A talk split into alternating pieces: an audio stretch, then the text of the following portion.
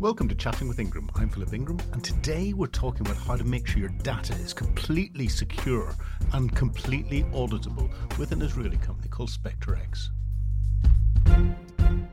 Folks, today we're very fortunate in that we've got Guy and Nimrod from a company that's based in Israel, and the company's got a fantastic name called SpecterX. Now, rather than me introduce SpecterX and introduce Guy and Nimrod, I'll ask them to introduce themselves. Guys, it's great to see you. Good to see you too, Philip. So, can you, Guy, can you tell us a little bit about yourself and a little bit about SpecterX? and then Nimrod, can you d- introduce yourself to our listeners today? Uh, I'll go ahead and I'm Guy. I'm a co-founder and head of R&D and product here in SpecterX uh, for the past 10 years of being designing and developing software security solutions and uh, uh, now i'm doing that for SpecterX for and everybody. Yeah so thank you guy. Uh, so basically i met guy 10 years ago and we served together in the same intelligence uh, unit. Uh, we basically collaborate the most the country's most sensitive data between different online organizations um, and now we're coming to solve it to the public world how you can secure your data everywhere without any dependencies. So, military level of security, uh, of data security, being brought out into the private sector. Uh, that's a bit of a move forward. Is, is that what SpecterX is all about as a company? Uh, well, that's the general idea. Uh, in our military um, uh, past, we had to uh, generate our unit used to generate tactic information, and we need to make it available for other people um, and still keep it secure and make sure that it arrives only to the most important people um, and not to anybody else. And we're seeing that uh, today in the civilian market. That's the same thing that's happening. People are sharing sensitive data.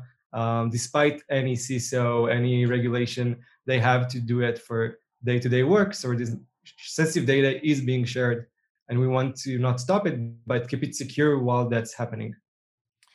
But surely in secure military networks, it's easy to keep your data secure. How on earth do you do this whenever you're looking out into uh, the way corporate entities work together um, and we're working with our data sharing over the internet? Yeah, so basically, we're able to create one of the, uh, we have able basically to solve one of the oldest problem. Now we are going with the data anywhere uh, between organizations, devices, platforms, and we bring the security level with the data itself without any dependency. So no matter where you're using your data, the organization security policies are coming with it. So you have a full control and visibility anywhere the data is going. So in, in organizations today, just so that people who might not understand it immediately, you know, where is data kept and where is it scattered? So um, today there is um, two things uh, that happening maybe three things that are um, uh, really big on happening right now. It's uh, cloud transformation which means there is more and more cloud solutions. There is about 300 or even more uh, today in a regular uh, enterprise. And data is being moved between all those services um, almost unregulated. Um, because the other thing is shadow IT which is uh, users will are doing whatever they need to do to continue working and they will not always consult their um, security team or IT team. They will just use the tools that are most convenient for them. And that's um, a big place for leakage, um, which all this is totally uh, opposite of what used to happen, which is working in silos. Um, every, each organization was its own silo. They would keep their um, information secure within their infrastructure, within their network policy, within their uh, application security. And now they can't really do that anymore. They have to collaborate and they have to recognize that data is moving outside of the secure infrastructure. So that's how the data is being secured within the infrastructure that's in there, or that's the, how the issues are. Um, why why can't an organization just block outgoing data to keep it safe? So today, workflows uh, basically enforce you to share data uh, with external entities, as Guy mentioned, due to the trends we are seeing today, which is a cloud adoption. You just upload your data to someone else. Uh, digital trans- transformation makes you to share your most sensitive data with third, fourth, and fifth parties in order to create your product or your offering for your customers. And now, even during the COVID 19, remote work uh, enforce you to work on your data in unsecure infrastructure without the uh, corporate to able to protect it using their own systems. So they have to share their sensitive data outside. They cannot stop it. So we've got we've got our corporate networks that are hopefully secure, but as you've said, um, they're sharing the data out into what are ostensibly private networks. Um, but you can still keep that data as secure as it would be if it was in a private military network um, and have an understanding as to what's happening to it. Um, how on earth are you managing to do this? So as we start to mention, we basically we are follow with your data anywhere and we don't need any dependency of any security system to rely on. Uh, we don't need network connection, we don't need application layer, and we don't need uh, to be on the host in order to prevent data to be sent out uh, uh to uh, unsecure location. We just need for our recipient side to tell us where you want your data, and we as SpecterX bring you the data based on your policy after being authenticated and authorized uh, uh, to work on the data with full visibility and full control so you can monitor and, and take action in real time, even if it's not in your infrastructure and in, in, in your control. Okay, so I get sent my Excel spreadsheet from the office and they want me to do some work on it. And I download it onto my own computer uh, and I'm sitting there working on it. Save a copy of it because, you know, I, it's, it's a backup just in case something goes wrong because email doesn't work. Um, and then, you know, do something and uh, fire it off to um, a, a, colleague of mine that I want to comment on it. He's, he's, he's outside the company, but I, I need his opinion on something that's in there before it is. Uh, can you track and trace all of that? How do you do it? Well, so yes, we can. And uh, first of all, the scenario that you just described is extremely normal. This is how people work. Um, so you're not expected to block this. You're expected to keep doing that. And because we recognize these workflows, we um, we connect to all of these hops, all of these stops, and we just make it make it sure it's secure on each one of those hops. Instead of making it secure inside one silo, we keep protecting it no matter where it goes. So uh, we make sure that it's always passes through us to get so you, the user is authenticated, the application is checked, everything is secure through the way. And we've seen this already solving um, one data leakage for one of our customers. Um, something very similar to what you did. They need to send something to their. The, the thing you're describing is a very normal use case um, for a user to need to collaborate and share the data with different platforms, different users um, in different um, organizations or even private users. So what we do is instead of try to keep it in one place, uh, we protect it where it goes. We make sure the user is always authenticated before he accesses the file, that he uses it through an, um, a legitimate application. Um, and instead of working in silos like they did before, we just do like this distributed silo environment, not re- not really silo, just recognize that the file will be in those places, uh, make all those hops, and we protect it for each one of those hops. So I'm sitting there um, in a network uh, from um, an APT. Mm-hmm. Sniffing away, listening to what's going on, and I see this file that has come out to Philip's home office that um, I'm particularly interested in because I'm sure it's got um, data that um, I, I can exploit. Um, so I I download the file, um, have you know, having hacked into the system uh, and done that. How do you protect the data that way then? So again, because we know this this is the exactly this kind of thing that's going to happen when you collaborate. Um, when we nip it in the bud. Um, when you download the file um, to a local workstation, it won't be just openly available. It will be protected by uh, a proprietary uh, DRM solution. And when it's used in the cloud, we maximize all the cloud protection uh, capabilities. So when the attacker, when the APT comes into effect, the file is already beyond many layers of security, which are very, um, which are in the context of where the file is being used. If it's on your station, it will be encrypted. If it's in the cloud application, it will be protected by many layers of cloud protection.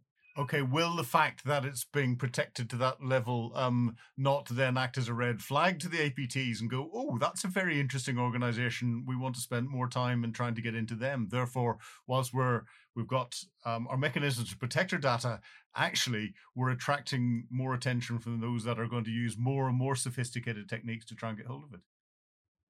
Um, I don't think so. I think that's always a, fear. Like if I'm protecting it more, then I'm a bigger of a target. But I don't think that's ever the case. Um, if you're more protected, you're more protected. You're not a bigger of a target. the attacker knows uh, which targets he has. So, in looking at this from a tech perspective, and I'm not um, a, a, tech geek, but I'm sure there might be one or two that'll be listening in in this and going, okay, let's see how, how this works. Go on, how do you do it, if you can tell me? So, uh, I think uh, one big thing we have is um, not reinventing the wheel. There is there are many uh, security solutions that we aggregate, um, and we the, our proprietary solution makes it very dynamic depending on the environment. That's the um, that's the unique sauce I think that we have. Uh, basically, uh, what we are doing is instead of giving our recipient uh, the data as it is and to allow them use it anywhere without any protection, we ask them how you want to use your data. And by telling us if they want to use it on their uh, computer, in the cloud, uh, in, in, a proprietary application, anywhere in this new digital world, we know how to bring the data directly to this place after you've been authenticated and validated by your policy. So after everything is done, we know how to enhance your data in a protective way to the specific environment you have asked. Okay, so does the data actually physically then exist on my computer when I download it, or am I downloading a link that is seamless into your servers where it's protected on your servers? Exactly. Uh, you basically don't have uh, you nowhere you don't have the control over the data. The data is never in, in your in your uh, storage platform. You're just basically asking your permission to work on it on some specific uh, application. It's more of the same like the open with button in, in, your computer when you can choose any application, but now it can be anywhere. Okay. Yeah. Um, and and you know, what we're seeing with this, and what we're seeing with data trends, um, you know, there, it's it's nothing new. You've described how you're solving it from from the data that's there, but you know, are, are these trends that we're seeing on, on, on the on the rise? What are the sort of the new world problems and things that you've seen out there that have led you to produce this sort of solution? Yeah, so uh, it starts currently 10 years ago when we shared the country's most sensitive data to other infrastructure and we cannot control it. Uh, but then we have in a closed network so we can trust each other securities. But today, when you're in the private and public sectors, you're basically sending your data everywhere and now you need to secure it. And when we try to check that uh, during our experience, we saw that most of the solution are basically limit you with your productivity effort. So you cannot basically work on your data as you want while it's being secure. So now we are aiming to do so. So you can work as you as you want on your data, uh, in your tools, in the cloud, in, in your uh, on-prem, anywhere, while your security coming with you. So that's uh, our main effort, how we want to solve it. Okay, one of the best ways of sort of getting people to understand what uh, how how these sort of things work are, are use cases. So, have you got some use cases that you can share with us? Yeah. So actually, uh, Guy can elaborate a little bit later. But uh, a couple months ago, actually two months ago, one of our customers um, he has a long and, and, massive supply chain with the third, fourth, and fifth parties. And until today, he, did, he didn't really know uh, where his data after he'd been sent. Uh, so after a quick installation, we saw that uh, his third party that got his sensitive data tried to share the data with the unknown domain. And with that uh, trying to access, we've able to block this transaction, analyze who is that domain, who you get the data from, and then we can map the entire supply chain and stop a potential data leakage. And we saw that in most of the uh, use cases we are working today, our uh, uh, primary advantages that we can actually map you your entire supply chain. We can let you know who you work with anytime, not just the first hop, but the second and the third. This has got huge implications when it comes to the European General Data Protection Regulation, because one of the requirements in that is um, if you've identified a data breach, is to be able to um, investigate it as quickly as possible so you can report it. Um, the tool that you've got effectively allows you to do that investigation with one click of a button, for the sounds of things. Okay.